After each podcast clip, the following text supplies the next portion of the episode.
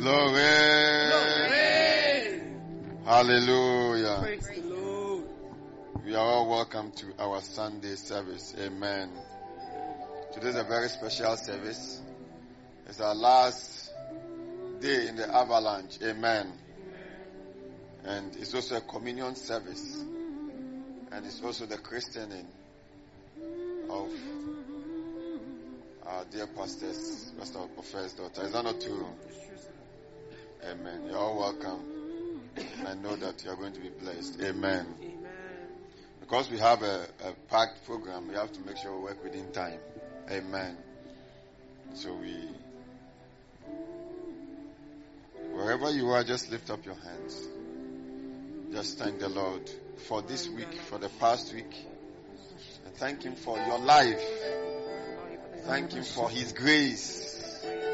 Thank Him for the Holy Spirit that He has given to us. Just lift up your voice and begin to pray in the Holy Spirit. Masati atele kabahasha tahaya. Melego site pradi sapra ekia dahaya. Malego shokoto porogo site legedesh. Mango, Zede, I want to hear your voice. Mazotologo, Shukiragadaya. Mango, Rongo, Shoko, Roboloboko, Sata. Masite, Elegu, Shata, Kapradaha. On Teteli, Vasatata, Balahaya. Manga, Shendelengo, Shoko, Roboloko, Sataha. Mago, Shoto, Kopo, Rongo, Sostolobo. Mango, just lift up your voice wherever you are and talk to the Lord. Thank Him for His love. Thank Him for His life.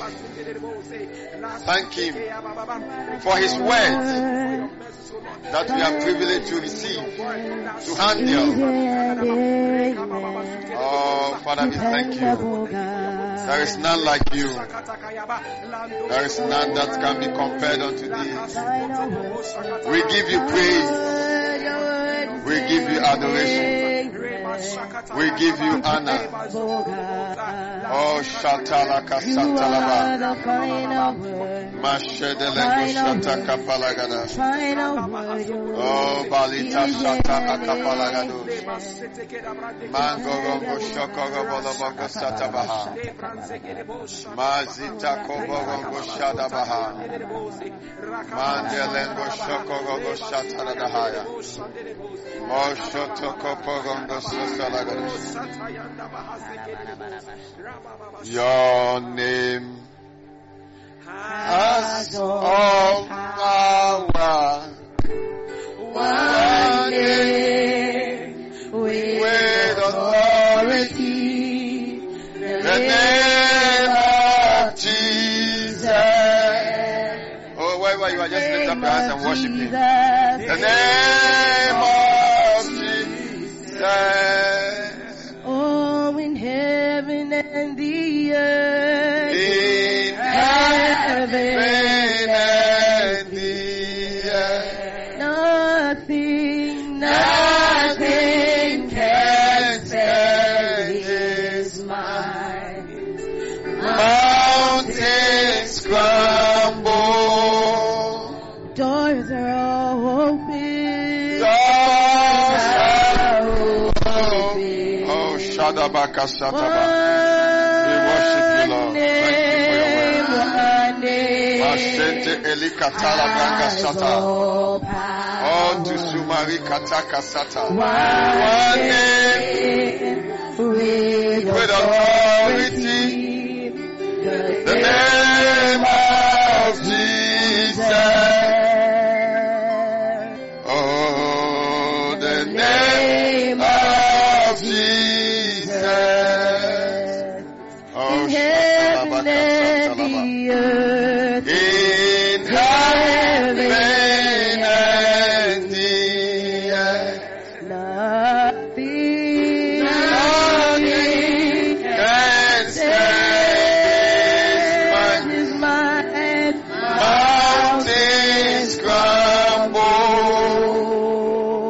Doors are open. Doors are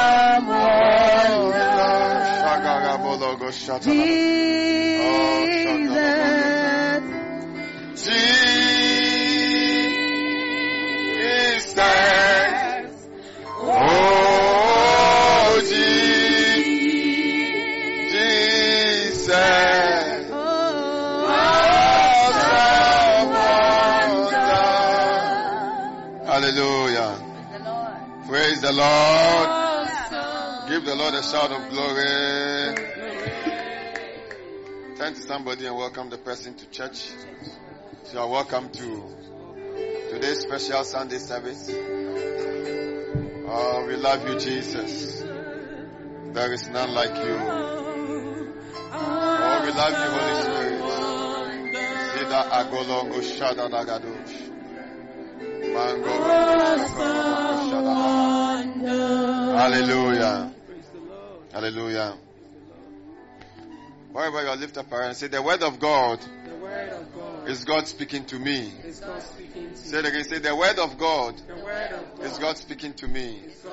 Say it again. Say, the word of God is God speaking to me. I am who Christ is. I have what Christ has. I can do what Christ can do. I'm seated where Christ is seated. In heavenly place. I am a doer of the word and not a hearer only.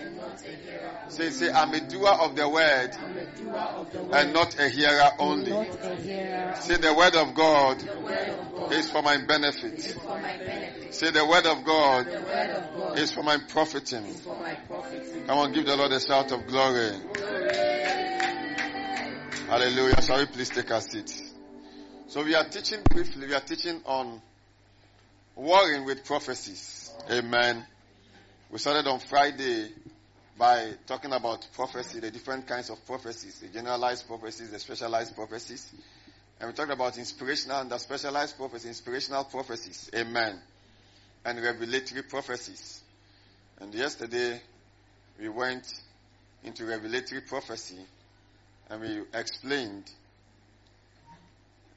more about revelatory prophecy and how to judge a prophecy, how the prophet is in charge when it comes to revelatory prophecies. Amen. The difference between the gift of prophecy and the ministry of the prophet. The ministry of the prophet. And all of that. Amen. Today we are talking about warring with prophecy. Is that not powerful? Are you in church this morning? Yes, sir. Are you in church this morning? Yes, sir. Say, I'm warring with prophecies. Say it again. Say, I'm warring with prophecies. Say it again. Say, I'm warring with prophecies. Come on, shout glory. 1 Timothy chapter 1, from verse 18 to 20. It looks like my screen is not on.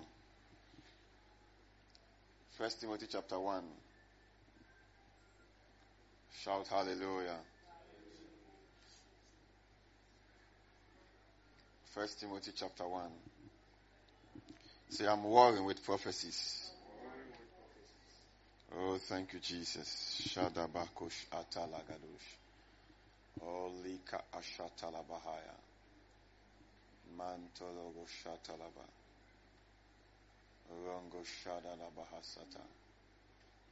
Mangorodo gelebo shasta. What's Robert doing outside there? Is that part of ushering also? Malaga shadabaha. Is that not powerful? Warring with prophecies. My screen is still not on. Can we? Mantalabaka shasta. But God, I beseech you. I do what? I beseech you, because you come early. So once you come, it's important you set the TV and put something on the screen. It's very important. You don't always have to come, and you are now trying to on it. Once you come, you put the screen, and then everything is on, waiting. What do you guys think? There should even be a scripture or a picture or something on our screens whilst we come. Come on, what do you guys think? I don't have to say this online, but sometimes you have to say it. Doc, it looks like you're laughing at me. Eh? You're going to sow a seed. Who wants to sow a seed today? Well, 1 Timothy chapter 1 from verse 18 to 20. Who can just read it for us?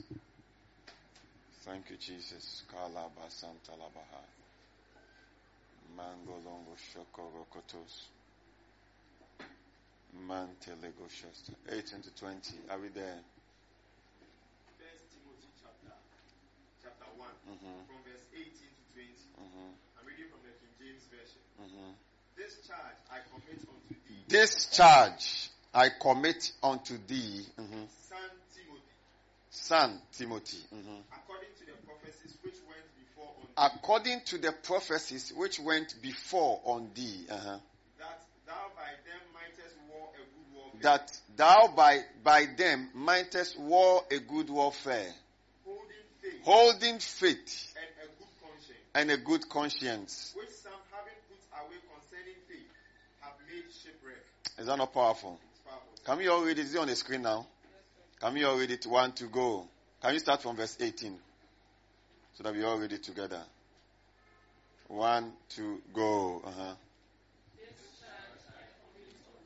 The way you are reading it looks like you are not seeing it well. Should we enlarge the screen for you? Or we should get some glasses from Dr. Sandra for you. Amen. Can we all read it together again? 1 to go. According to the prophecies which were before on thee, that thou by them mightest war a good warfare. Holding faith and a good conscience, which some having put away concerning faith, of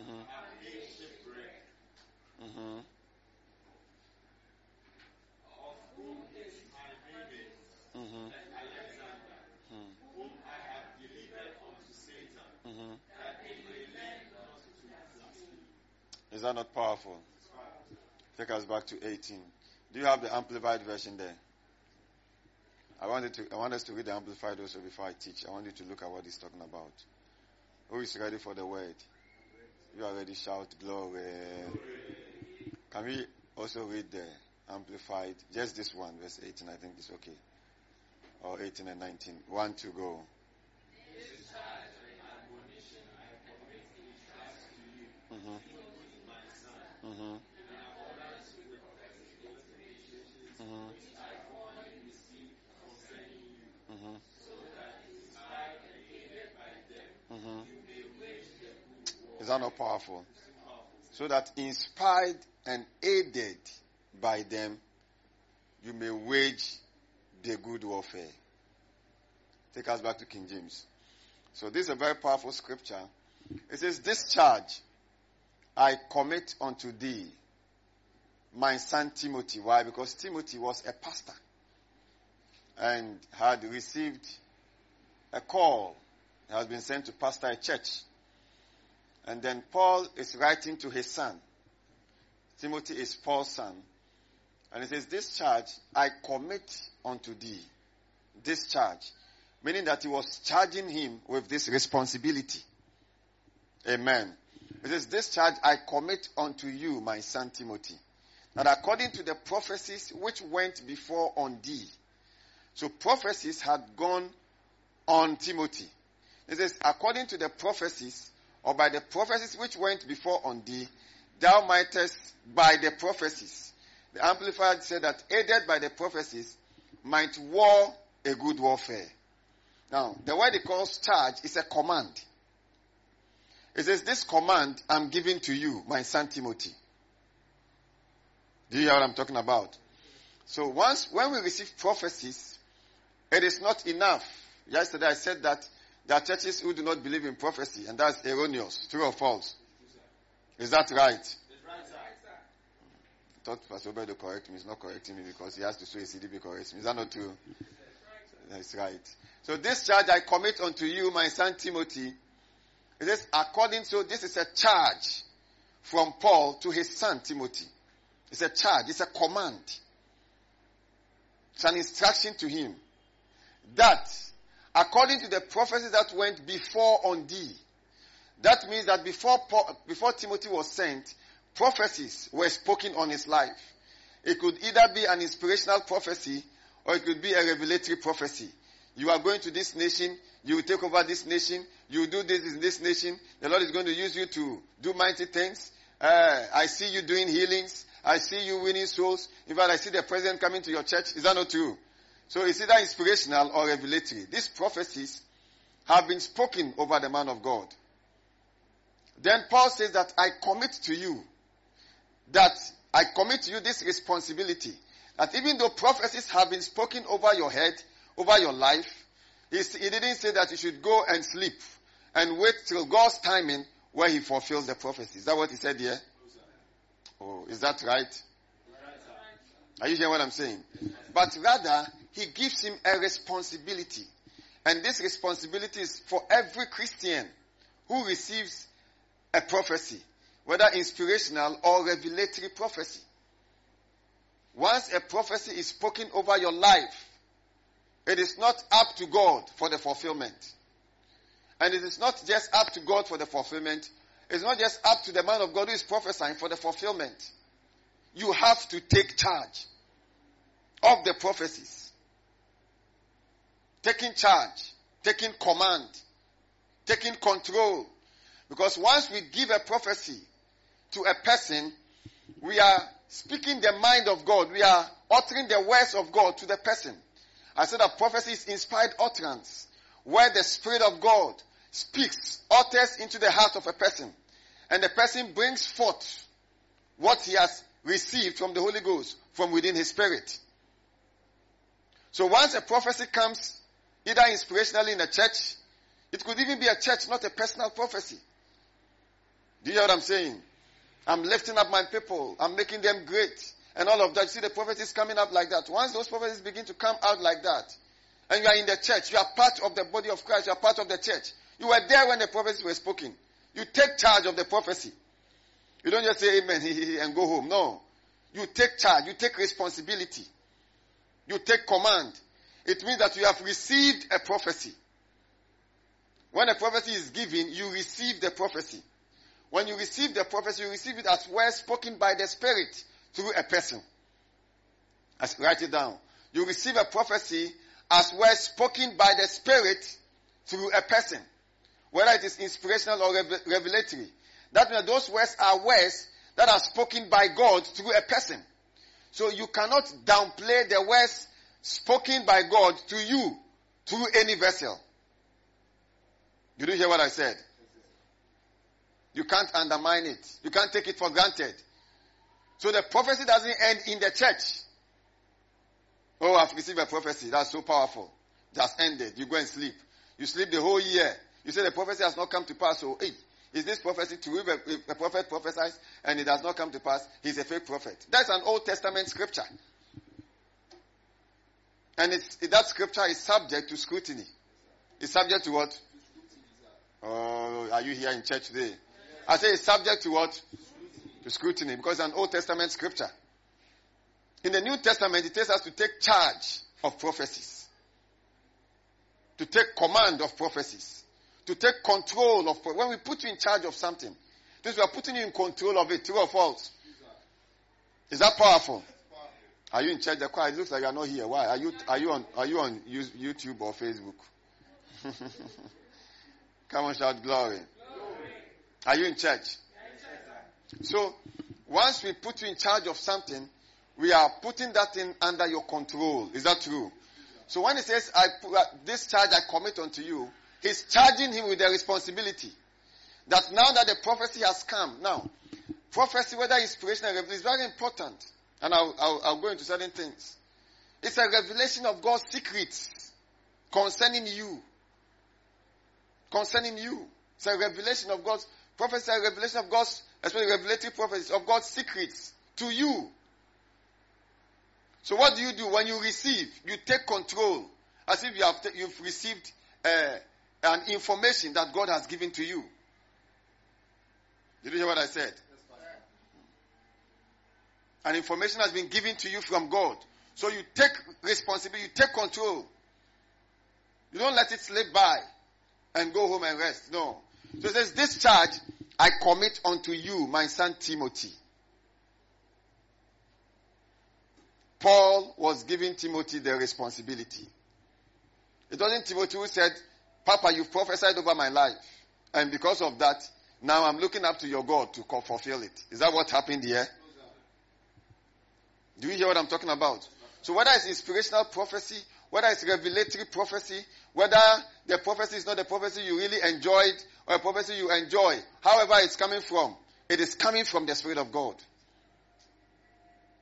Whether you liked it or you did not like it, once it's coming from a genuine person, a genuine prophet, a genuine Christian, depending on which prophecy, whether the gift of prophecy or the revelatory prophecy, then you take control.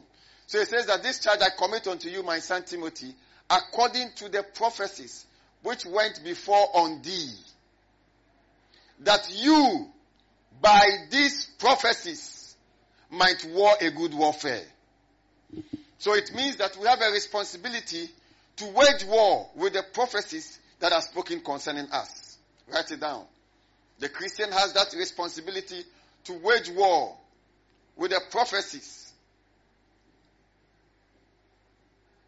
With the prophecies.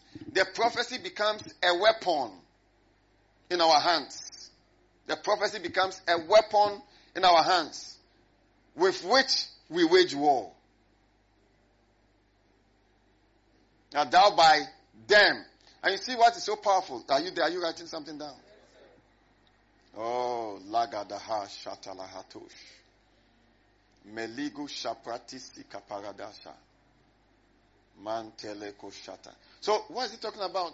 It says that prophecies are spoken now. What I want to take note of here is that he did not say a prophecy. Do you see it? Are you seeing it on the screen? Or you are still writing something down? Are you seeing it on the screen? My daughter Ladonna, when she asked you a question and you say that, you say, don't say, don't say, when you say, you are saying nothing.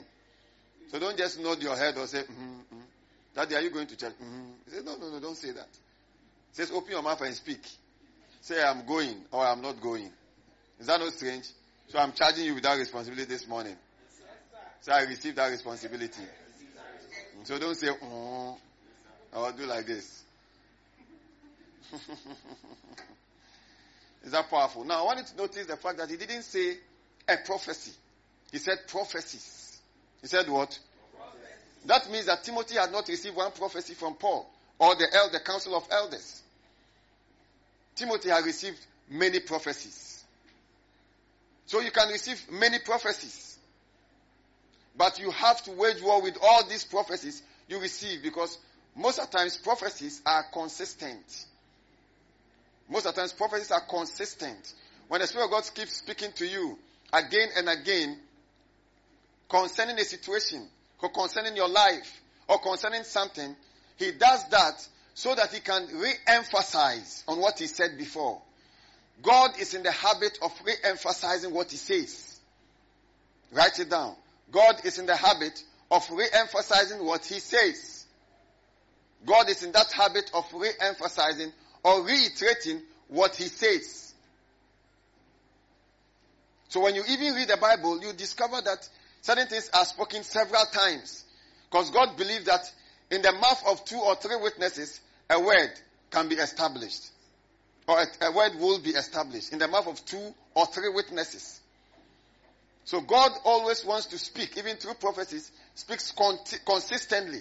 So sometimes we give a prophecy we've given you before. You say yes. Because sometimes you have even forgotten. There are Christians who, for as powerful as prophecy is, they forget the prophecy. Is that true? There is no day you must, in fact, it is best if you write the prophecy than when it's given to you with a date. You must not forget a prophecy. Why? Because sometimes the timing for the fulfillment of the prophecy is far. It's long. Especially when it's a revelatory prophecy. I said when it's an inspirational prophecy, it's for edification, it's for exhortation, and it's for comfort. When it's a revelatory prophecy, it's a sharing of secrets. It is God sharing a secret with you through a prophet. So God has foreseen an accident before a child of God. That is a secret. Nobody knows that on Wednesday there will be an accident. But God knows, because He knows all things. And it's our Father and He's concerned about us. Did you hear what I said? Yes, Pastor. So that secret is revealed to the prophet to reveal to the person or to the church. If you heard that, shout, powerful man of God. Is that right?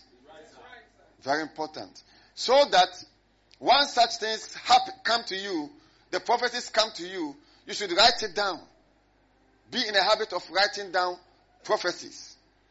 We are in a generation where people are quick to judge a prophecy, and so it has not come to pass. Oh, they even said somewhere, it has not come to pass. Sometimes before you think about that, you should act what you have done after you receive the prophecy. That's why I'm sharing with you this thing. Is that true? Because this is a teaching ministry and a prophetic ministry, so you understand. I've said before, not many prophets teach. So sometimes you just share things and you just go home, you give your prophecy. You go home happy and you go and sleep. Do we sleep? No, sir. Don't sleep on prophecies. As big as Jesus was and is. The men of old prophesied about Him. True or false? In fact, every prophecy you see, everything you see in the scriptures is a prophecy of Jesus. Everything. Figuratively and all that. Some are direct, some are figurative. But it's all about Jesus. Every of those prophecies. And these prophecies concern Jesus. When He was born, He did not sleep on the prophecy. Did Jesus sleep on His prophecies? No. He knew there should be a fulfillment of the prophecy. He says, "Lo, I come to do your will, as it is written of me, or it is spoken of me."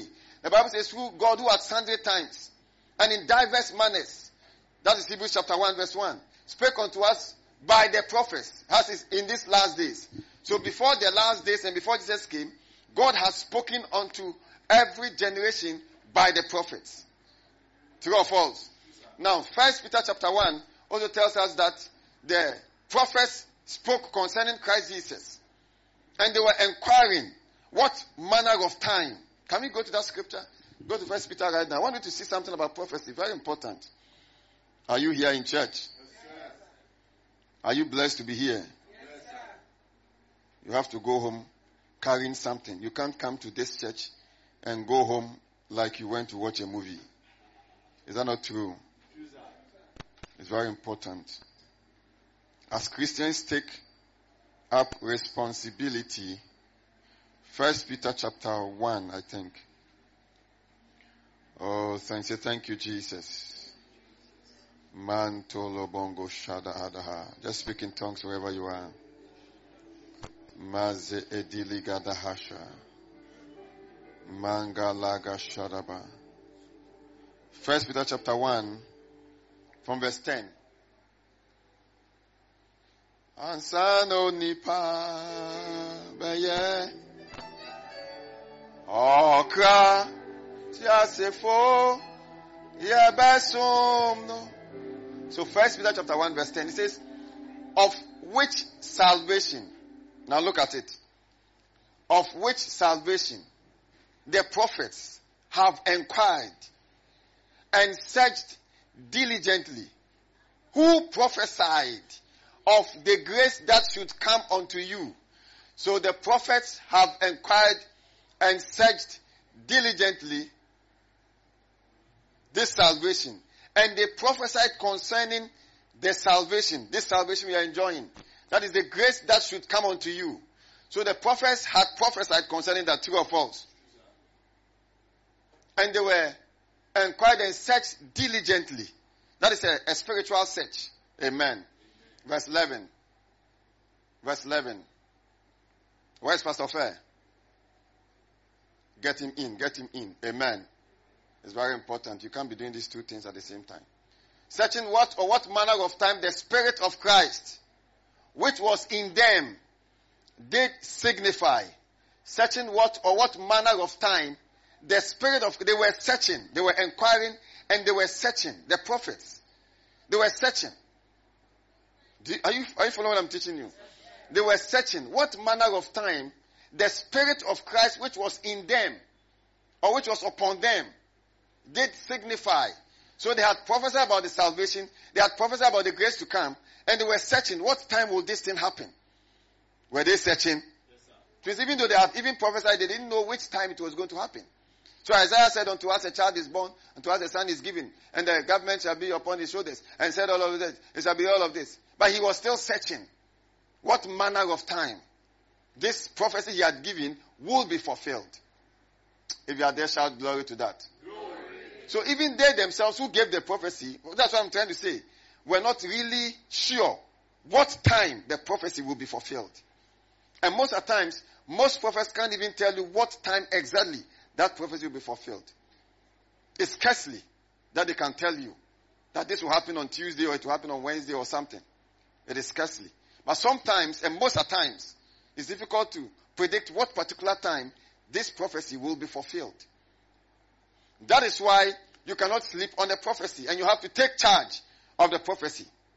Because even though these prophecies concerned Jesus, the prophecies were about Jesus. When Jesus came, he did not say that even Isaiah prophesied about me, Jeremiah prophesied about me, even Elijah, even Elisha. All that was, even Moses. They hold me, they've been prophesying about me, now I have arrived. I can just rest. See, and Jesus is our perfect example. I said what? Jesus is our perfect example. So, he did not rest on the prophecy. He learned how to wage war through prophecies. And fulfilled God's plan for his life, his ministry. Through his earthly ministry, through his death, and through his resurrection. In fact, Abraham prophesied concerning Jesus. What kind of prophecy? When he was sacrificing his son, he was prophesying. You guys know what I'm talking about. That was a figurative prophecy. When he was sacrificing his son, Abraham said it. Moses said, a greater prophet shall God raise for you. Moses prophesied. He was talking about Jesus. Most of the prophets throughout prophesied about Jesus. In fact, the whole Old Testament is a prophecy of Jesus. The whole Old Testament. The New Testament is the fulfillment of those prophecies that were concerning Jesus. Write it down. The Old Testament, the whole book.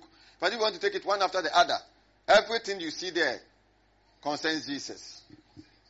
Joseph, everything about Joseph was a shadow of Jesus, figuratively. Daniel gave prophecies. Everybody gave up the prophets. You see that in, it says, searching what or what manner of time the Spirit of Christ, which was in them, did signify when it testified beforehand the sufferings of Christ. And these are the Old Testament prophets he's talking about. That they testified beforehand the sufferings of Christ. So when the Spirit of God told them about the sufferings of Christ, Jesus said, Abraham rejoiced to see my day. When did Abraham rejoice to see his day? Since Abraham, when the people were so angry, you are not even 50 years, you are telling us all kinds of nonsense. And all those things. And the opposition was coming. It was a child of prophecy. Yet the oppositions came. We will come into that very soon. And they were all coming. And looked at them and says, Abraham rejoiced to see my day. He told them, he says that if these people keep quiet, my father will raise a stone out of stones. All kinds of things. Yet Jesus did not come, sit down and say, I received a powerful prophecy. In fact, when I studied the laws of Moses, everything concerns me. So let me just rest. No. I'll show you some of the things Jesus did, even concerning the prophecy he received. And we are all children of prophecies. Hallelujah. Shout hallelujah to that. Hallelujah. We are all children of prophecies because we are the product of the fulfillment of these prophecies. Write it down.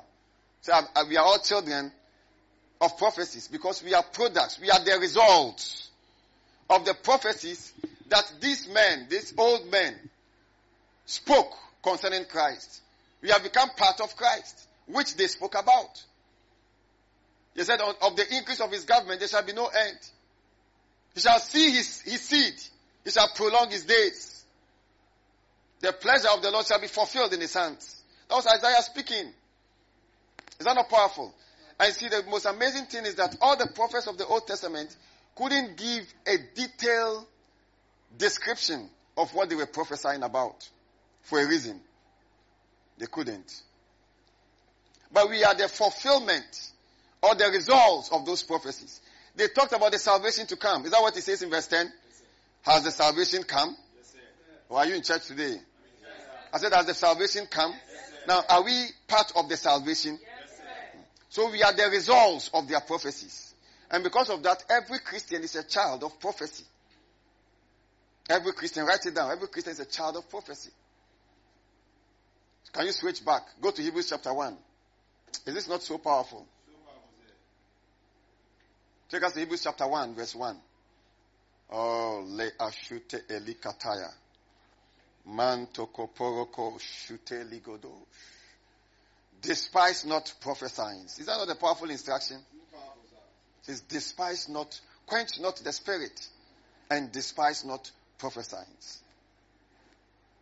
A powerful instruction by Paul. Quench not the spirit, and despise not prophesying. It says, God who had sundry times, in old times, and in diverse manners, spake in time past unto the fathers by the prophets. Do you see there? God who at sundry times and in diverse manners, spake in time past unto the fathers by the prophets. So, you see, that's why yesterday I said that the prophetic ministry is a foundational ministry. It's foundational.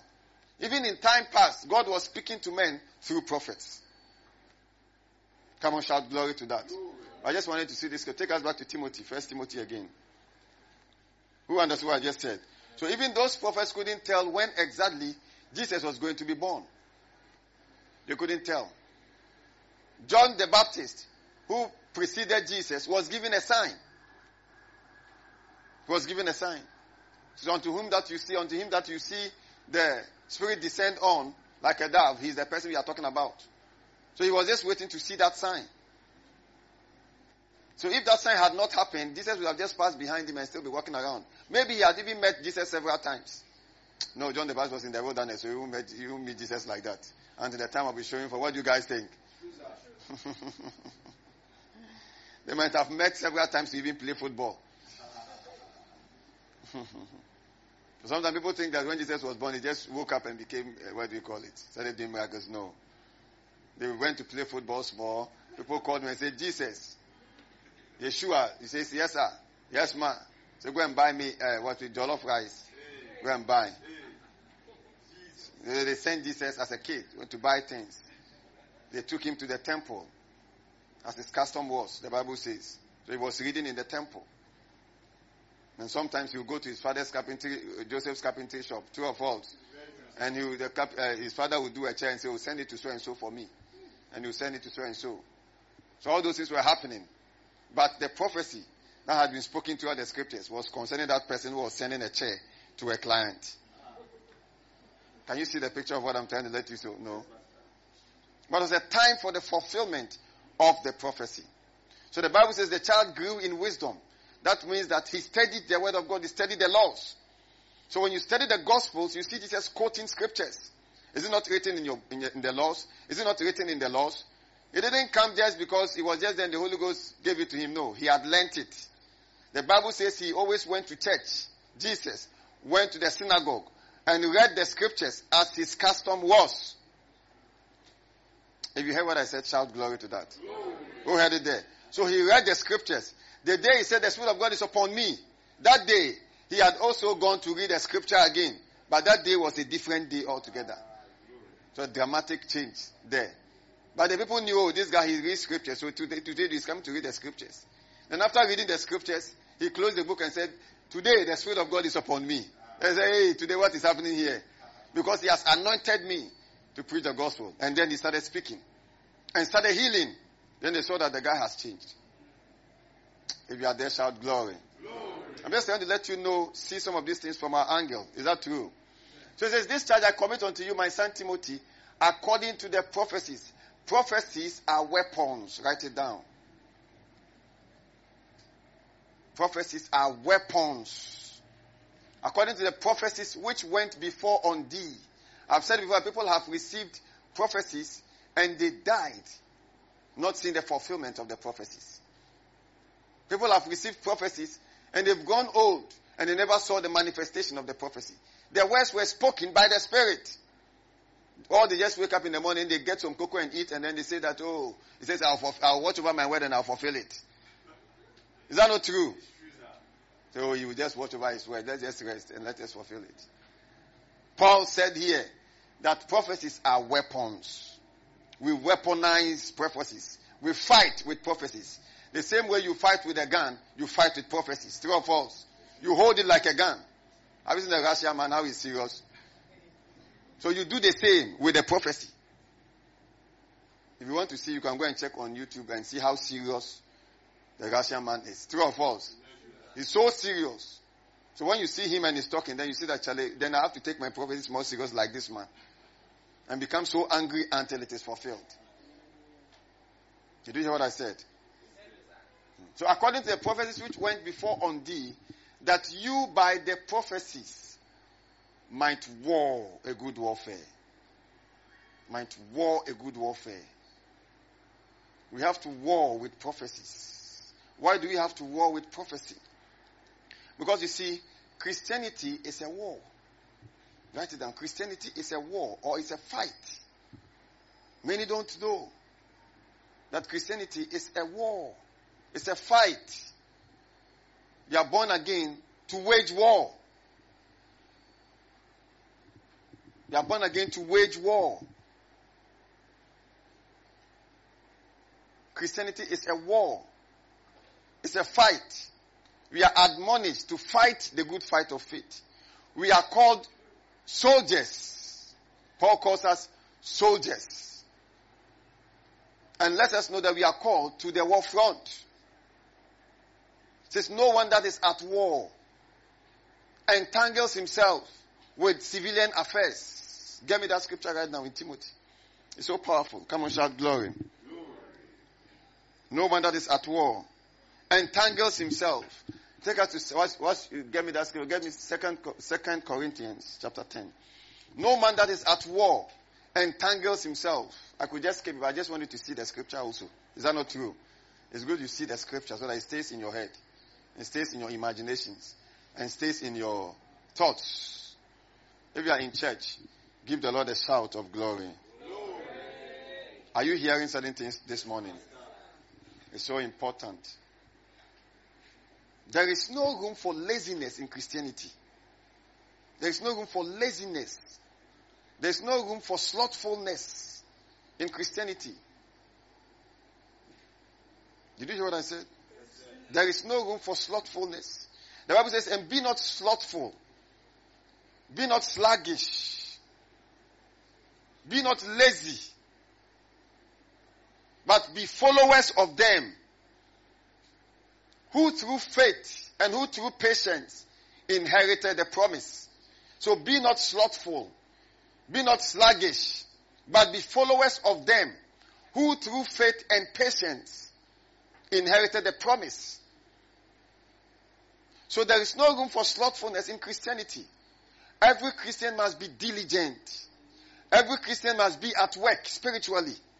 Every Christian must be awake spiritually. Write it down. It's very important. It's very important. Because we have cooked a kind of Christianity where people are all just relaxed, waiting for one day that the God of heaven will shake himself. And then things will change. That's the kind of Christianity we have presented. And that's the kind of Christianity we have come to meet. So every Christian is just sitting down somewhere and waiting. But you see, in Christianity we learn to fight with the word of God. We learn to fight with prophecies. That is why Paul said that I wish that everyone prophesies. In 1 Corinthians 14, where we read on Friday, on yesterday, I wrote that everyone prophet, because he wants you to just be prophesying to yourself and prophesying to one another and always receiving prophecies. Because the prophecy that is coming is a word to you for that time. So the more the prophecies, the more you are alert. You didn't hear what I said? So there is no certain that, oh, there is too much plenty prophecy. Or there is too much prophecy. Or there is plenty prophecy. No. Just like there is no such thing as there are so many prophets. There is no such thing. You are the shout glory. Because God always wants his church to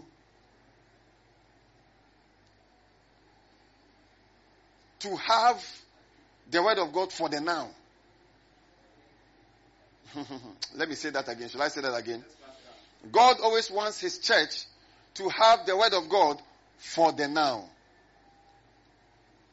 God always wants his church to have the word of God for the now.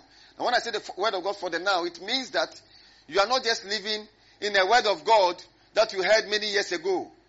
That is just somewhere you are still trying to remember the word. Or you are not just living a prophecy and you are just trying to remember. Well, so even in the Old Testament, he made sure that the bread he gave to them for free.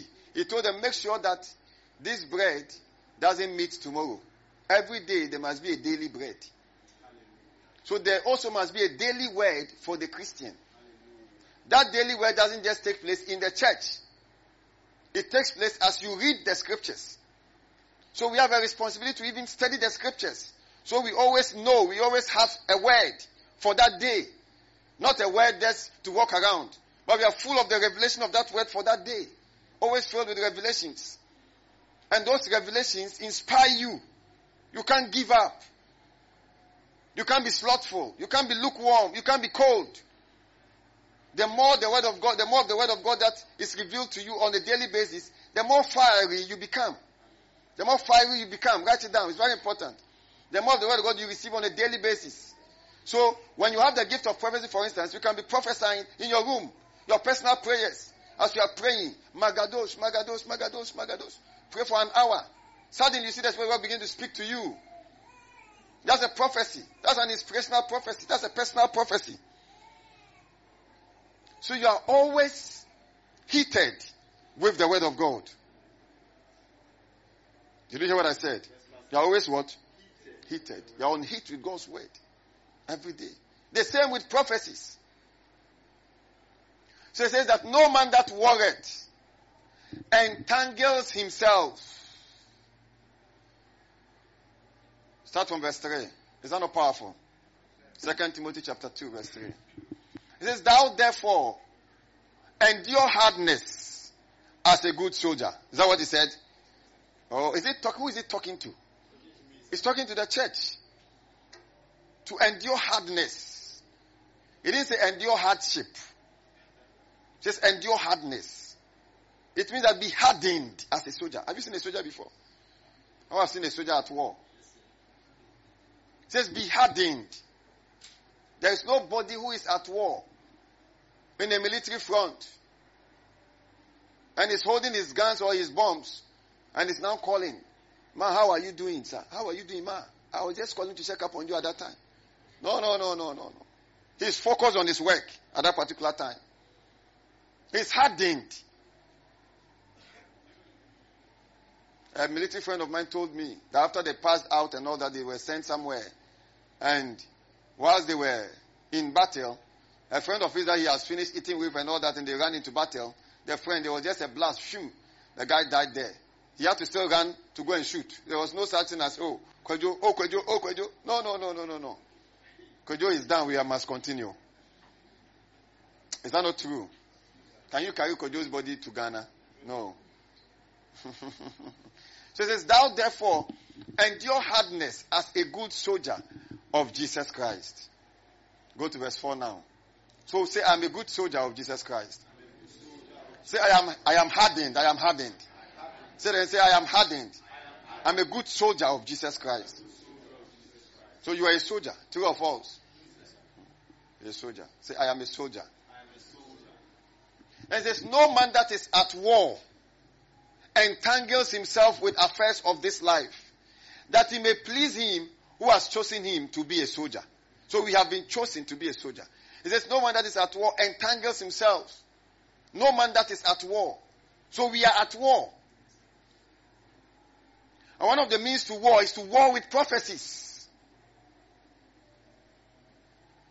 The great woman of God, Marilyn Hickey, said the great prophet of God, William Branham, prophesied concerning he had been married for years, no child. And William Branham is the father of prophets, true or false? Very powerful man of God. Very powerful man of God. He's gone home to be with the Lord. He's resting and watching us from the stands. I thought I'll hear glory to that. Glory. He's watching us from the stands. And William Branham prophesied to Marilyn Hickey that you have a daughter and she'll preach the gospel. William Branham prophesied and died. 10 years after the prophecy, Marilyn Hickey got pregnant and gave birth to a child. And the woman now, who is a woman now, not a child now. Is that not true? She's preaching the gospel now. She's preaching the gospel now. But it took 10 years after the prophecy. So imagine when you look at you, the prophecy just came, as powerful as this prophet is, the thing has still not come to pass. And I just left it like that. It may never have come to pass. So waging war with prophecy is very essential. It's very essential. It says that we are soldiers. Now go to 2 Corinthians chapter 10. Quickly. So how do we war with prophecy? Number one. How do we war with prophecy? Number one. Through prayers. Through prayers. And sometimes fasting.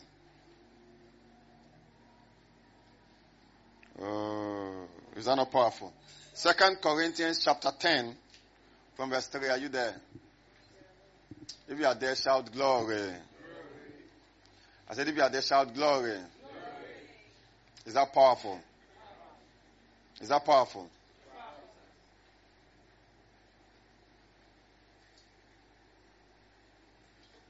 Warring with prophecies. Warring with prophecies. Is that not powerful? So it says, so I said prayer and sometimes fasting. There are Christians who can never fast. See, nobody was born fasting. How many of you were born? When the day you were born, you started fasting? Let me see your hand up. No one was born fasting. See, Christianity is such that we learn certain attitudes as we grow spiritually. You learn how to fast. You learn how to pray. And then you do the prayers. I said you do what? You learn how to pray and you do the prayers. That means that you pray. You learn how to pray, and then you pray. You learn. So we've entered a Christianity where people never learn anything about everything they do. No learning. Say no learning. People don't know how to pray, what to even say when they are praying, and all that. But you learn. You learn fasting. You learn to fast.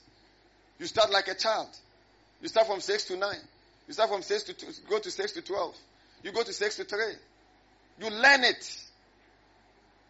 Don't ask for me when it comes to fasting. No.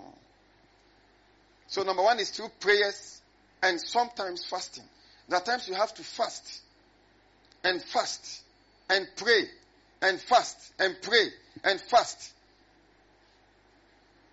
I remember my message on the importunity of prayers. Importunity of prayers. You fast, you pray, you fast, you pray, you fast. On a prophecy. You can't let it slip by. That is a soldier. That's what? That is somebody at war. That is what? Somebody at war. Is that not important? It's very important. You fast, you pray, you fast, you pray, you fast, you pray. So one major way of waging war is through what? Prayers. Now, it says, for though we walk in the flesh, we do not war after the flesh. For though we walk in the flesh, that means that we are functioning on this earth. That means that we are living on this earth. That means that we are interacting on the earth realm. The Christian lives in the spirit realm and functions on the earth realm. So it says that even though we are interacting, we are living in the flesh. You are talking to your husband, you are talking to your wife, you are talking to your workers. You are walking in the flesh. You are doing things in the flesh. It says that though we walk in the flesh, it says we do not war after the flesh. That is to give us a kind of mentality that there is a warring going on. Did you get what I just said? So we walk in the flesh. It says we do not war after the flesh. We do not war after the flesh. We do not wage war after the flesh. He's giving us It's suggesting to us the spirituality of our warfare. That we are in a spiritual warfare. And it doesn't mean sometimes when we say spiritual warfare, what people just think about is that we are fighting with the devil. The devil is strong and we are all fighting with him. And it's like we are in a warfare. That's not what it means. I'll show you what it means. Amen. It says spiritual warfare. So it says even though we walk in the flesh, we do not war after the flesh. So our warfare is spiritual. We are having a spiritual war, not a physical war. Now continue. We do not war after the flesh. We are not warring after the flesh. We are not employing fleshly means to war, such as arguments. The man of God said this, so I'm going to argue with so and so. Those are fleshly means. Did you hear what I said? Or I received a prophecy like this, so I'm going to war, I'm going to fight with the person that is involved. Or when I go to the workplace now, they say, be careful in your workplace. There's somebody who is sinister there, who is doing this, who is diabolic or something. You understand what some sinister? Oh, now when I even go to my workplace, I'm not talking to anybody again. A prophecy has come. That is after the flesh. That is what? After the flesh. That's after the flesh. I gave a prophecy to a lady many years ago. And it's many years ago, somewhere around 2012. And she was at a prayer meeting and I said, you are going to get married to a young man. And the young man's name, I mentioned the young man's name. And she said, in my classroom and my lecture room, there is nobody with that name. I've never even met a man with that name before. And I said, yes, you've never met a man with that name, but you get married to a person with this name. So be praying about it.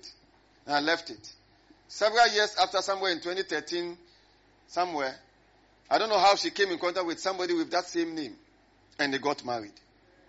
And they didn't invite me to the wedding. In fact, they didn't even bring the young man to come. And the guy came from Italy. Did everything, or papers, everything. Is it Italy or Spain? Italy. Did everything, papers, everything. In fact, the guy was building. He put the lady in charge of the building. Until the building was completed. Then he carried somewhere 2012, many years ago. And then he did all the papers and came to take her to Italy. And they got married. So after the marriage that he called me, when she called me to, I had also gotten married. I was so busy. True or false? That's right. So she called me and she said, Papa, do you remember I am so and so? And I said, yes, I remember you. Then she said, you gave me a prophecy when we were back on campus, when we were in school. I wasn't in the same school with them. She was in the same school with Mommy. And she said all of that. I said, yes, so the young guy had come. Now we are here. As I speak to you, we are getting married. We are going. Hey! The thing has happened. And that's one of the, I'll teach you on that. Maybe that's the last point I'll give you. Connecting to the source of the prophecy. There are Christians who just receive prophecy. They run away. Some receive prophecy and they receive the manifestations. They still run away. Sometimes you are wondering, how can a man of God give you a prophecy? The prophecy comes to pass. You are not enjoying your life. Then you run away. Something must even tell you that, hey, this man of God has done something in my life. Or God has done something in my life through this minister of the gospel. Is that not true? He ran to go and hide. So she called me. When she was calling me, she was about going. So she left. I was there one day when she called. Papa, I'm so tired of the marriage. I said, what is happening? So I'm so tired of the marriage. My husband is so troublesome. Yeah. Malagadosh. I've said it before. By experience, we are living a life that is long. If at the age of 35, you receive a prophecy and you just run away, at the age of 40, you may meet something that you need the same prophet. And at that time, he will charge you some coins. Is that not true? The lady called me, started talking. I said, what is the problem? She says, Papa, when I dream, sometimes I dream, and we see weird objects. And sometimes under my pillow, by the time we wake up, we see, what do they see? We see a bed under our pillow. We say, hey, where did the bed come from? Then I have dreams. Then this is happening, that's happening. My husband is troubling me. I said, take your time, take your time. I said, if your husband doesn't love you, will he come all the way, put you in charge of building, carry you, do papers, and carry you just to go and molest you there? She said, no. So what is the problem? As I speak to you, they are divorced. They fought to the point where they had to now take their children away from them. Took their children away from them over there and did all the things they would do and separated them and gave the children, distributed the children. That kind of thing. Was a prophecy a wrong prophecy? No. What happened? There was no waging of war. There was no waging of war. So it is not just how sweet the prophecy is and how it has been fulfilled. That's why I'm sharing some of these things with you. What am I trying to tell you? This particular lady was fighting after the flesh. Fights with the mother-in-law. Had issue with the mother-in-law. Maybe she's even the one you're responsible for all of this. The bed's coming. Tomorrow, fight with this. The next day, fight with this. The husband comes. At one point, I told her, exercise patience. The way you are even talking, it looks like if you get another fight, you fight. The room says, I'm sleeping in my room. My husband is sleeping in his own room. See, and all kinds of things. I said, take your time. She was fighting the battle, what? Physically. Two of us. We don't fight spiritual battles physically. No. We fight spiritual battles spiritually. Once you are in Italy, I'm using her as an example, and you discover that when you sleep, all kinds of things are happening in the room. You sleep and you see bats. You wake up and there are bats all over. Then you wake up and there are birds under your pillow. Then, are there not strange things? You sleep with no birds, you wake up with birds. Do we fight such a battle physically? No. You should know where it is coming from. There are arrows, there are demonic oppositions, and then you are just there fighting physically. Your husband says yes, you say no. You say yes, you say no. You say yes, you say no. Hey! Atrondos atalakata. Is that not strange? So it says that even though we are walking in the flesh, we are not warring after the flesh. We are not employing such kind of arguments and such kind of whatever to fulfill prophecy, to fight, to war. Then it tells us our weapons. Is that not powerful? For the weapons of our warfare are not carnal. They are not physical. In your translation, you say, the weapons that we war with are not physical weapons, like a cutlass, like a knife. Say, man, I've got married this even by prophecy. Now my husband is going out. He's sitting on me and all of that. But this thing happened by prophecy. When the man of God prophesied, it was so powerful, in fact. Do you understand? Then you are now employing guns and cutlasses. No. No. Since the weapons of our warfare are not carnal. So he's telling us that the weapons we are warring with, they are not physical weapons, but they are mighty through God to the pulling down of strongholds. So these weapons are mighty weapons. They are powerful weapons. One of such weapons is prayer. Prayer is a weapon. Praying through prophecy is weaponizing the prophecy. Write it down.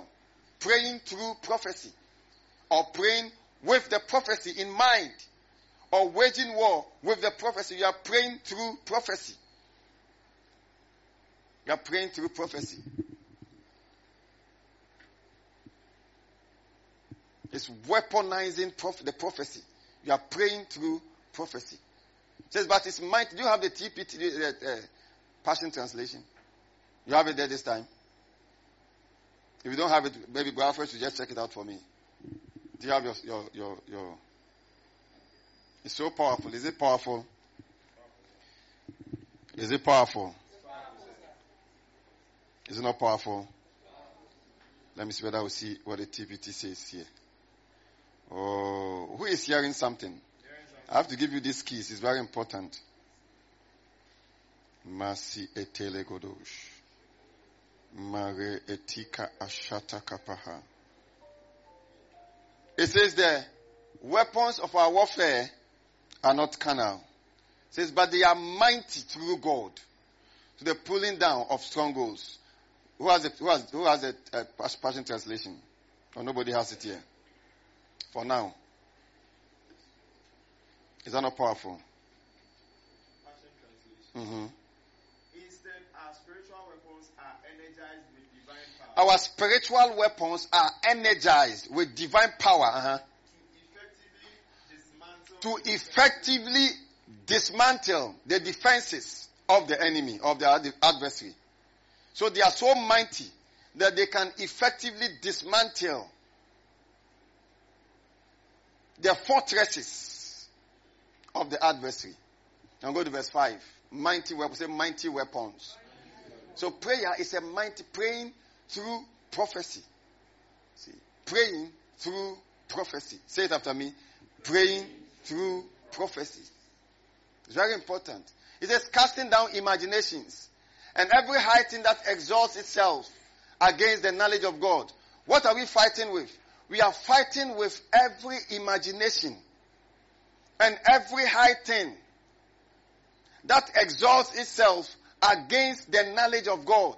What is the knowledge of God? What God has said, the word of God and the prophecy of God. God has spoken a prophecy. You have received a prophecy. Is that true? You have received a prophecy. Have you received a prophecy? Yes.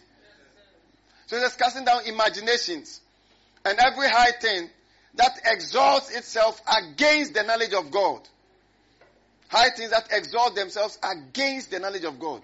So there are things that exalt themselves. Are you in church? Yes, there are things that exalt themselves against the knowledge of God.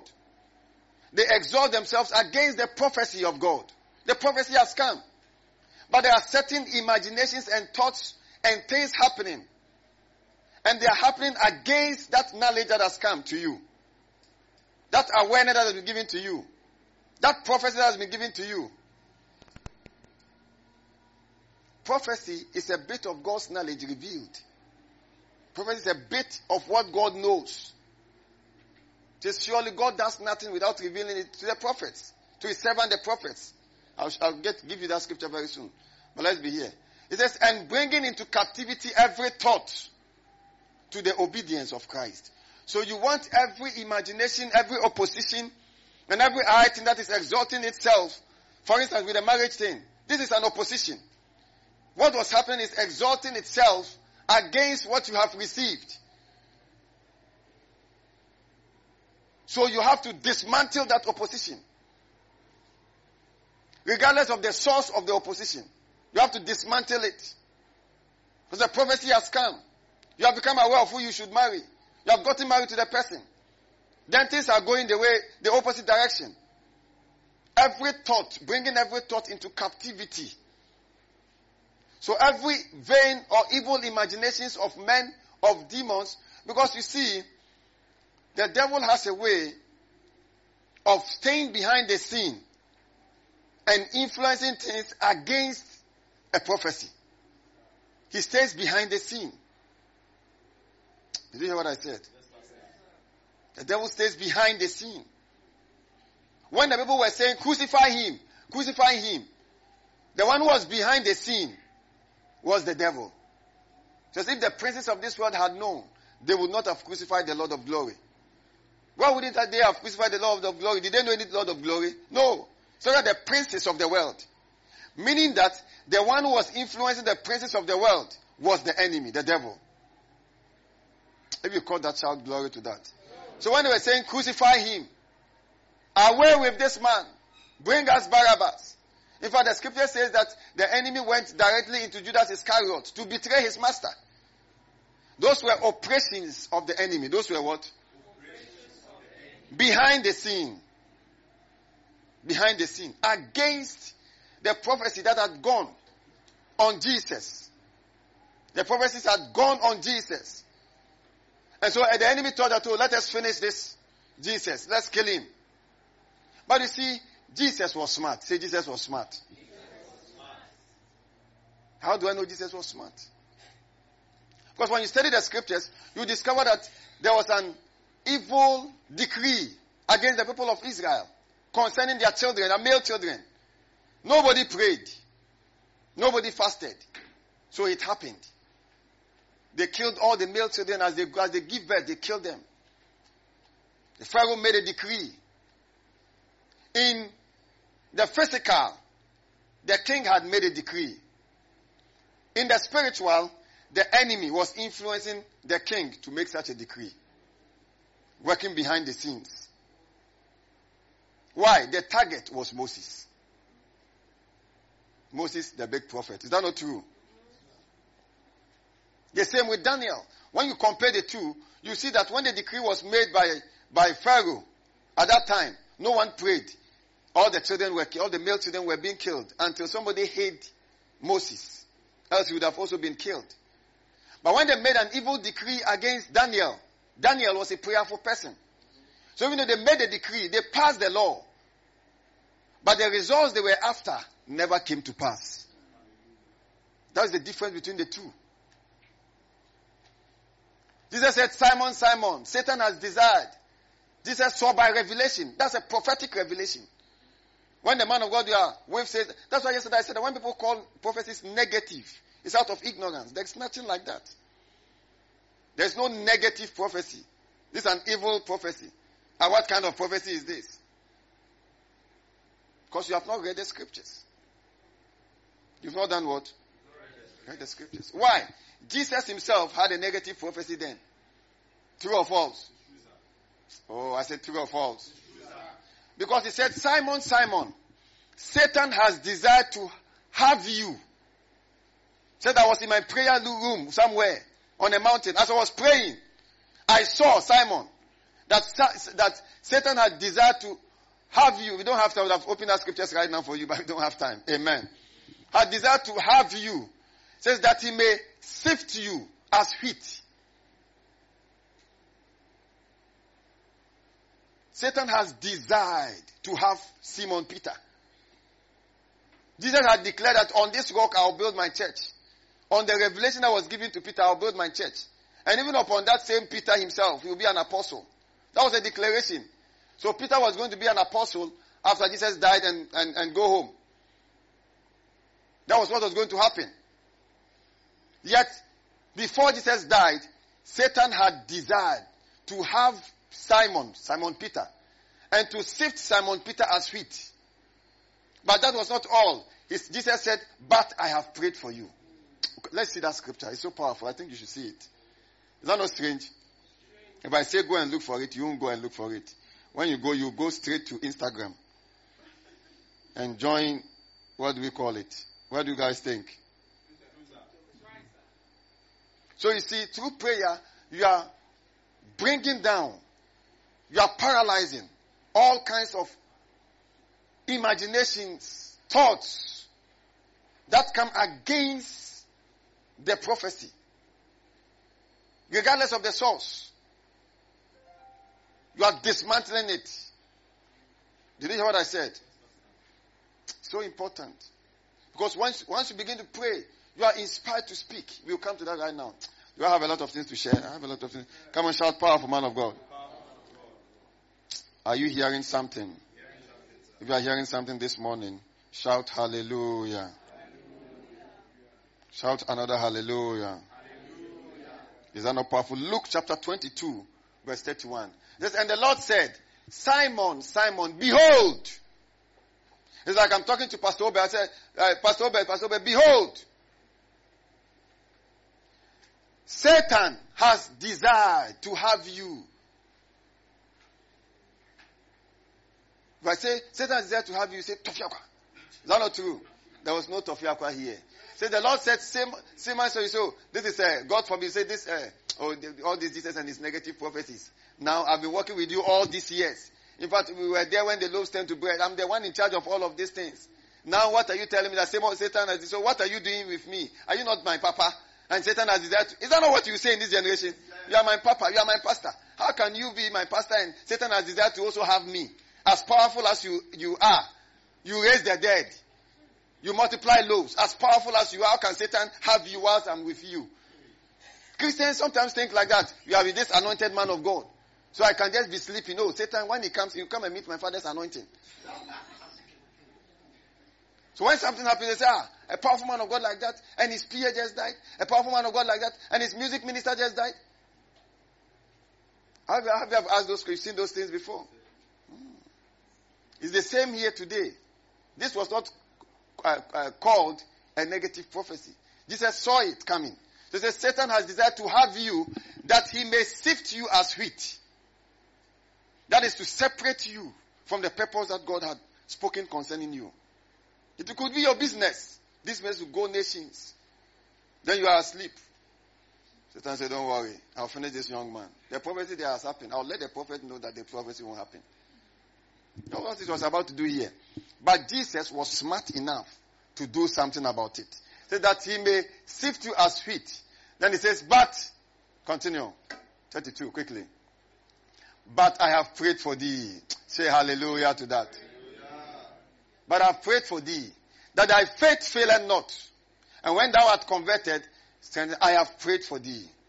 So prayer destroys the desires of Satan. Satanic desires. What I'm trying to tell you that some of the things that sometimes we fight physically have what I call satanic undercurrents or satanic undertones. Satanic undercurrents means that when Satan is behind the scene and is working, and you are unable to perceive that he's the one working. Sometimes you are even blaming an individual. Maybe it is my mother-in-law. Maybe it is my sister-in-law. And blaming people. However you look at it, Satan is behind the scene. True or false? It says that your faith failed not. Is that not powerful? So through prayers, we weaponize prophecy. And then we fight through prayers. Shout glory to that. The Bible says, Jesus, who in the days of his flesh. I said that Jesus died and was raised back to life because he prayed. Yes, I've said it before. Jesus died and he was raised back to life. He could see that victory he saw because he prayed. Because prophecies, I've said it before, there were prophecies concerning Jesus. But when it was time for Jesus to die, he knew the hour had come. He knew when. How did he know? Through the Holy Spirit. That's also a point I'll give you very soon. Following the leading of the Spirit is a way of fighting. Amen. So he knew through the Spirit that the hour had come. And because he knew that the hour had come, he went to the Garden of Gethsemane and called three other young men and said, follow me, Peter, James, John. Let's go and pray. And they slept because they didn't know what was happening. But he knew. And he called for prayers because the hour had come. The time had come. And the Bible says he prayed until his countenance was altered. Hebrews says that who in the days of his flesh offered up prayers and supplications. He offered up prayers, offered up supplications unto him that is able to hear him. That's unto his Father, in that he feared. He prayed until his countenance was altered. He prayed. He knew that he was going to die. He could have said, oh, I will die. I know. Because he had spoken to his disciples that, oh, I will die. Break this building down and in 3 days I will raise it up. Is that not true? That was parabolic. Then he also says, oh, I will die and in 3 days I will be raised back to life. Don't worry. He said a whole lot of things. They are watching. When will he die? Is this person mad? What is wrong with him that he says he will die? But he knew the prophecies concerning him. He was not ignorant. That's number one. Number two, he prayed before he went to the cross. So he won the victory on the cross before he won the victory in prayers before he died. He won the victory in prayers before he died. It is prayers that move the Holy Ghost. So the Holy Ghost going to raise him back to life. He had prayed. He had done what? He had prayed. He didn't say, oh, my Father just raised me. I have power to lay down my life. I have power to pick it up again. Making all those pronouncements, then you go and just sleep. When it was time, when they came, they caught him after prayers. When did they arrest Jesus? They arrested him after prayers. If that is true, say it's true, sir. It's true, sir. Who have you been reading your Bible? This is Bible Sunday school. It was after prayers that they did what? They arrested him. They didn't arrest him when he was sitting down and eating what he said. Today's the day I will die. My Father said, he will raise me back. Give me all the food. Let's have a feast. Then when we eat the wet and we are so satisfied, and then they arrest me, even when I die, the watch will still be working in my body. Oh, no. That is carnality. Is that not carnality? If you heard something, shout glory. Number two, quickly. Number two. I don't have time to talk about much about prayer. I have a prayer I've been talking about. Is that not true? You must pray. Look at another person. You must be prayerful. You must learn to pray through prophecies. It says you must learn to pray through prophecies. Don't just sit down. Just say, oh, they have prophesied. And that is all. Number two. Maintaining your faith in prophecy. Right now, maintaining your faith in prophecy. Maintaining your faith in prophecy. 1 Timothy chapter 1 verse 19. Take us there quickly. Let me just hit on this point. We are done. Who has just heard something right now? So the day you have the all-night and you receive a prophecy, or the day you receive a prophecy on a Sunday, you just go, you are so excited. I remember many years ago when I was prophesied to by a great man of God, you be a man of God, your name will be everywhere. I was so excited. Kaladoska. Is that not true?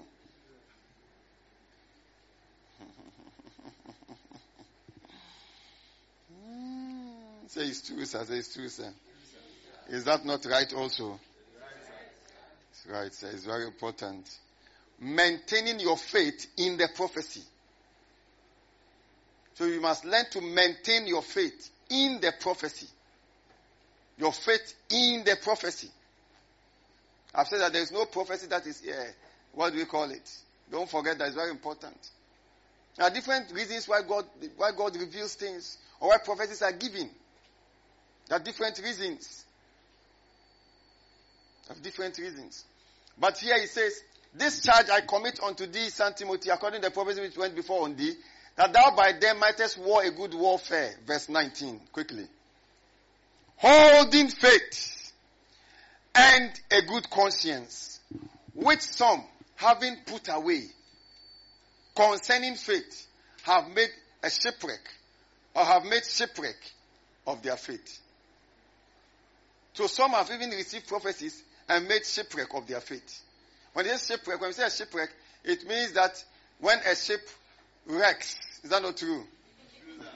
When a ship does what? The wrecking of a ship. That means that when the ship sinks or is destroyed, maybe the ship hits a rock or whatever, Titanic, iceberg or something, or there's a blast from Russia and the ship so sinks. Is that not true? It seems that the ship sinks. It means your faith sinks. So your faith can sink. And you can even go out of faith. You can do what? You can go out of faith. So it says holding faith. So you are holding faith like a shield. The scriptures in Ephesians chapter 6 says the shield of faith. Say it after me, say the shield of faith. Why? Because we hold faith. We do what? Like a shield. So it says holding faith. Paul is so powerful. Paul. What do you guys think? Paul is so powerful. What do you think? So you are holding faith in the prophecy. You are not giving up on the prophecy. It's been 2 years now. No. You are not giving up on the prophecy. You are holding faith in the prophecy. You are holding on to the prophecy in faith, not giving up. Ephesians calls faith the shield of faith. On the armor it says the shield of faith. Why the shield of faith? Because there will be darts coming. That means arrows from different sources. In fact, the prophecy came that you'll be a businessman. For 2 years we've not had sales. You say, hey, should I still continue with this business or I should wait? The prophet said that you get married to a young man. You've got in touch with a young man. 2 years now, the young man has not really said anything. Hey! But you are so sure that he wants to marry you.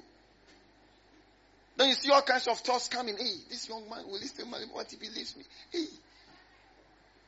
Those are darts. They are called fiery darts. So we hold the shield of faith to quench fiery darts.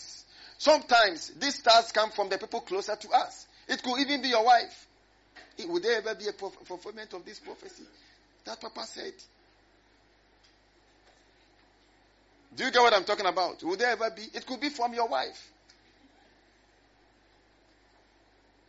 Who sold Jesus? It was Judas. He was so close. The one who sold him out was not the one who was far away. Sometimes it could be your sibling, your sister, your brother. Your fiancé. God says, start a ministry. Everybody says, no, don't start. God says, you'll be a pastor. Everybody says, no, you'll be a farmer. You should be a farmer. And do the next guys. Is that not true?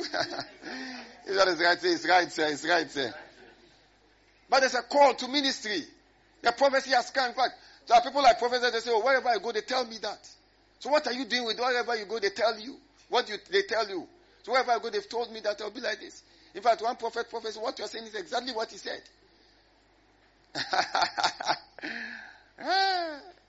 It's true. But you need to hold faith like a shield. The purpose of holding that kind of faith is to make sure that all the arrows that come against the prophecy, all the arrows are blocked. The fiery darts are blocked. You are wearing your shield. Have you ever seen a shield before? A shield of faith. So you see all kinds of thoughts coming. Your brother says, are you sure this thing? Now, is that not so powerful? Jesus had his own brothers in the same house doubting him. They said, if you think you are powerful, go and show yourself to the people out there. James was number one. They only believed when they saw him ascending, his brothers. It was when they saw him ascending into the heavens and they saw him levitating and was standing like in the air like this. They said, no, this man has never been ordinary. We believe in him now. But throughout his ministry, they never believed. They say, when you come, say, be a fakoshen kofo abontin why? So when you to me, be a konakoshen kofo abontin. Yeah, anyone in here. It's the same. But the darts kept on coming. And Jesus quenched them all.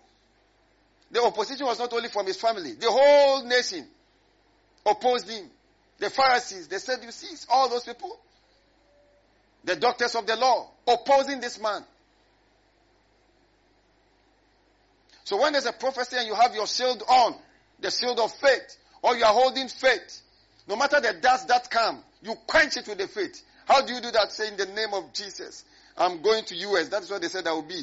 And it cannot be stopped. Did you hear what I said? You quench it like that. Say, the woman of God spoke to me, it cannot fail. He said, I'll carry this pregnancy to the 9th month. No matter the blood, this baby is being born. It cannot fail. You are quenching those things. You don't just say, the Christians are, hey, Papa, what's happening? Say, what is happening? Say, Papa, something has happened. Alego dogo sutalaba. Say the shield of faith. Say the shield of faith. So it says holding faith. Say some people left their faith behind and they have made their faith to sink. Then he mentions certain names like that here. We won't go there. Now a perfect example of somebody who was holding his faith is in Romans chapter 4 verse 17. Abraham. The Bible says who against hope. Abraham believed in hope. He was old. Abraham's prophecy did not come through a man of God. It came through God himself. I thought you shouted glory to that. Glory. Are you in church today? Yes, sir. It was God who spoke to Abraham. It was God who did what? God himself spoke to Abraham. Yet it took years. And those years that it took, the scripture says Abraham, against all odds, against all the oppositions, against all the hope, because he was old, he had reason to give up. Don't ever have a reason to give up on a prophecy. Yes, write it down. Don't ever have a reason to give up on a prophecy. He had reason to say, I'm old. Can you take us there quickly? Romans chapter 4 verse 17. A perfect example. The Bible says, against all hope, he believed in hope. I have made thee a father of many nations. That's the prophetic word. Before him, whom he believed, even God, who quickens the dead and calls those things which be not as though they were. Verse 18. Who against hope, believed in hope. The case was hopeless, but he still believed what God has said. He believed the prophecy. Against hope, he believed the word of God. When he was old enough to say, I'm so old, I'm an old man, how can I have a child? He did not say, how can I have a child? He said, I'm the father of many nations. Hallelujah. He believed. Verse 19, quickly. And being not weak in faith, he did not consider his body as dead when he was about 100 years old. Neither yet the deadness of Sarah's womb. The scripture says he staggered not at the promise of God through unbelief. He was not weak in faith. He was not staggering. Hey, staggering like this. Hey,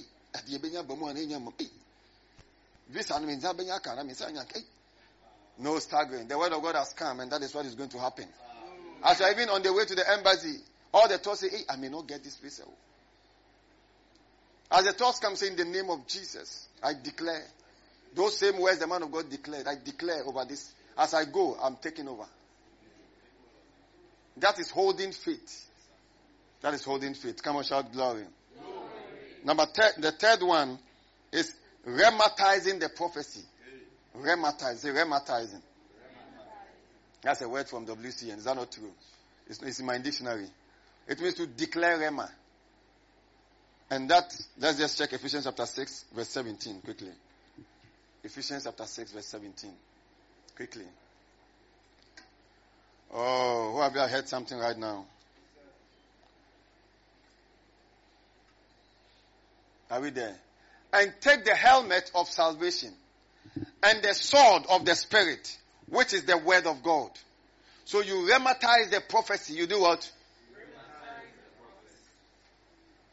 So I declare in the name of Jesus. My voice is being heard. My voice is being heard all across the nations. Everyone is following me. People are hearing the word of God through me in the name of Jesus. The man of God, Pastor Chris, I shall accomplish much for the Lord.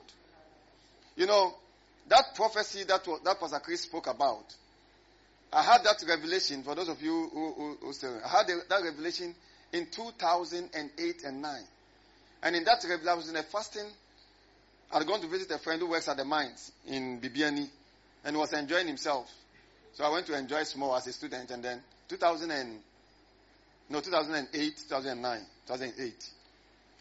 I was in this room one of the days. As I was praying. Suddenly, a cloud came to the room. The room became very heavy. And I felt like something like in a trance, but it wasn't in that I was watching it. And I saw two mighty men of God who came. They were speaking to me and they said, you will accomplish much for the Lord. That's many years ago. When it says the Lord has increased his grace upon his life and you accomplish much, I knew where it was coming from. That's why I say sometimes God says what he said again. Reiterating what he said. Why? In the mouth of two or three witnesses, a word is established. That's why sometimes there's a repetition. God doesn't speak just once and go and sleep. He speaks through this person. Sometimes speaks through that person. To keep you on your feet. To keep you awake. And that was a very powerful experience. I can't share with you today. It was so powerful. If I share with you, you'll be shaking. True or false? Like, I'm just trying to see where it's coming from. Amen. So it says, and take the helmet of salvation and the sword of the Spirit. It says the sword of the Spirit is the word of God. Now there are ministers and ministries who are always holding sword. They say we are holding sword. With this sword we will kill our enemies with it. Or this sword, if I put this sword on you, it is like a rod of Moses. And all kinds of things. The scriptures, as good as that sword may look like, so that it gives us an imagery of the sword is talking about. We don't need to hold the sword. The sword is talking about is here. And take the helmet of salvation. Do you see it there? Yes, see on the screen. So don't say I'm teaching you something wrong here. Look at it. There's it there. Yes, and take the helmet of salvation. And also take the sword of the Spirit. It's a spiritual sword. The sword of the Holy Ghost. It says the sword, that sword of the Holy Ghost, which is the word of God. So the sword is what?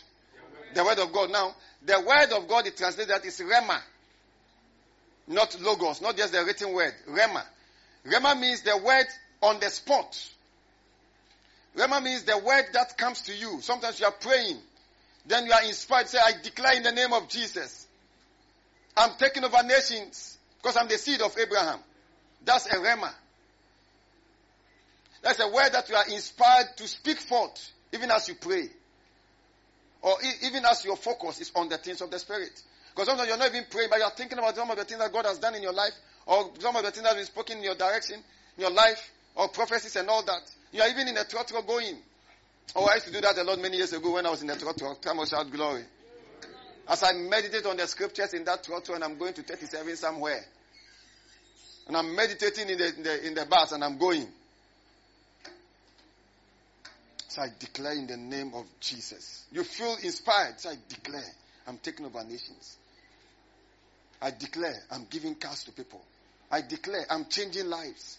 Sometimes I pass by, one time I passed by a shoemaker. I was so touched. I was passed by the shoemaker. I saw the guy suffering. I passed by, so God said, in the name of Jesus, I'm changing lives through the gospel. Everyone can be healed. Everyone can be saved. Everyone can be prosperous through the gospel. I just started speaking forth. Just seeing that man in that predicament. So that's the sword. It's a sword. So once you release those words, you are releasing a sword. You are releasing a sword. It's because they are inspired by the Spirit. They come from within. From the wells of your spirit. And once you bring them forth and you speak them forth, you are releasing a sword. It's the word going, but it's a sword. What is the purpose of the sword? To cut through oppositions. So you cut through such oppositions and cut through things through the sword, which is in your spirit and in your mouth. Rema. If you are there, shout glory to that. Amen. So if you want to put use of the sword, you put words into action. You set forth words to operation. Especially when you are praying. Sometimes you add fasting. God, this thing is delaying. I say it every time that even Daniel did not know that it would take 21 days. The first day, the team was said. 3 or 4. But he added fasting. He was fasting for 1 day. It ended to 21 days. I've read in Jeremiah's book that he had written that so and so must be happening. It has not yet happened. That was the prophet Daniel. And launched into prayers and added fastings. His intention was not to fast for 21 days. Yet he ended on the 21st day because that was when the answer actually came. I know people say that there's a battle in the heaven. Maybe you are battling the heaven and all that. That's the Old Testament. We are not battling. It's not the demons. They were angels who are battling there. All of them have been destroyed in hell. And we've been given the victory. Amen. So things have changed now, but I don't want to go into that because I don't have time. So which is the sword of the Spirit? Say the sword of the Spirit. Declare the prophecy as you pray. You remember one mommy said that you give birth to a girl. You say in the name of Jesus, I'm getting pregnant with this girl. In the name of the Lord Jesus Christ. You are praying in the Spirit. Children are heritage of the Lord. The fruit of the womb is His reward. You are praying, you are declaring. That's waging war with prophecy. It's not sitting in the room and say, these people, maybe they're after harmony. These people. Oh, wage war.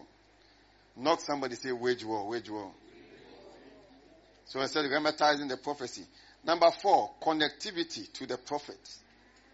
Very important, connectivity. Connecting to the prophet, that's number 4. I don't think I can talk about that, can I? But it's so important. Connect to where the source is, where the prophecy came from. Connect. That now people just run from. In fact, today somebody can just run to your church and say, that pastor, I want you to do the wedding for me. I've seen strange things in this generation. Where a person does not belong to any local assembly and then runs to you. Papa, I've been seeing you on TV. I want you to be the one to do those days. I want you to come and do my wedding for me. Somebody to do, man of God, the way you preach, it touched me. I'm having my wedding. Can you please come and officiate? What kind of thing is that? People run from place to place. Then the minister will say, okay, you don't worry. I see my PA. Give him 500 CDs. We will be there. Oh, doesn't it happen, Pastor Ben? Things have changed. You ought to belong to a local assembly. In fact, you have to be even recognized in a local assembly. But things have changed. So people, why did I say that? Because people are running just from church to church just for prophecy. Today there's a prophetic online, you join. Another one online, you join. Another one, you join. Another one, you join. Then you enter a church, you join. You enter a church, you join. If you had waged war with the first one, by this time you have seen manifestation. So it's important. It's important we wage war and connect to the source where it's coming from. You may not even belong to the church, but you are connected. You are connected. Say, I'm connected. Say, I'm connected. That's the 4th one. The 5th one, can't explain all of this. It's connecting to the Holy Ghost. The scripture says, for as many as are led by the Spirit, they are the sons of God. When you study the scriptures very well, you discover that sometimes the manifestation of prophecy is dependent on the leading of the Spirit. Like Peter had a vision to go to Cornelius' house. It was a manifestation of a prophecy concerning the Gentiles in the scriptures. But he had to be led. He had to be led. Ananias was led by the Spirit. He saw in a vision where he should go, and he will find Paul. Brother Paul at that time, he had not become an apostle, he was a brother. He had had an encounter, and had gotten blind. And Ananias, the disciple, was there. And the Holy Ghost went to Ananias and said, Ananias, there is this young man called Brother Paul. In fact, I've arrested him as I speak to you. He's hiding in somebody's room over there, on this particular street. So I'm leading you to go there. And once you get there, lay your hands on him. His eyes will open, and speak these words unto him. Is that not powerful? It's powerful. Shout glory. But sometimes there is a need for the leading of the Spirit. It's a need for the leading of the Spirit. Now, under connecting to the prophet, write this scripture. One scripture there is a very important scripture. Amos chapter 3 verse 7. Amos chapter 3 verse 7. Can you project Amos chapter 3 verse 7? It's so important. It says, surely the Lord God will do nothing, but he revealeth his secret unto his servants, the prophets. Surely the Lord God will do nothing, but he revealeth his secret. The word secret there means he revealeth his counsel unto his servants, the prophets. So he reveals his counsel. And that's why it's important you connect to the prophet. The prophet is the custodian of the secrets, the counsel of God, and the communicator of that secret. So a revelation is a secret, though. It's a secret that has been picked by the prophet, or has been revealed to the prophet. It's a secret. It's a secret. The prophet picks it out through the Holy Ghost and brings it out and says, Papi, I see you going to USA. You say, Amen. Is that not true? It's not the prophet seeing you. It is God seeing you going there. And God showing the prophet that this is what is going to happen. Is that not strange and powerful? Then you say, Amen, Amen, Amen. I receive. Then when you go, you sit down. You speak in tongues. My U.S. visa is granted in the name of Jesus. Ah. Who heard what I just said there? It's so important. Keep at what you are doing. Keep at it. The prophecy comes, keep doing it. Don't give up on it. Don't stop somewhere. If you stop, you will miss it. Keep going. Keep connecting. As you do that, the Spirit of God will just carry you. Why? Concerning the vision, say, write the vision and make it plain that he may run that reads it. So you must learn to run with the vision. We said you will be, what do you call it? A great banker. You own banks and all that. And you are not running with that. Will you become a banker? You can't count, you can't do any accounting for us. You're not in trouble. So you work around that one also. The Spirit of God will just carry you to places. In the name of the Lord Jesus. Give the Lord a shout of glory. Amen. Can we please be upstanding for a few minutes? And our music will just give us a song. Let's pray in the Holy Ghost for just a few minutes. Oh, thank you, Jesus.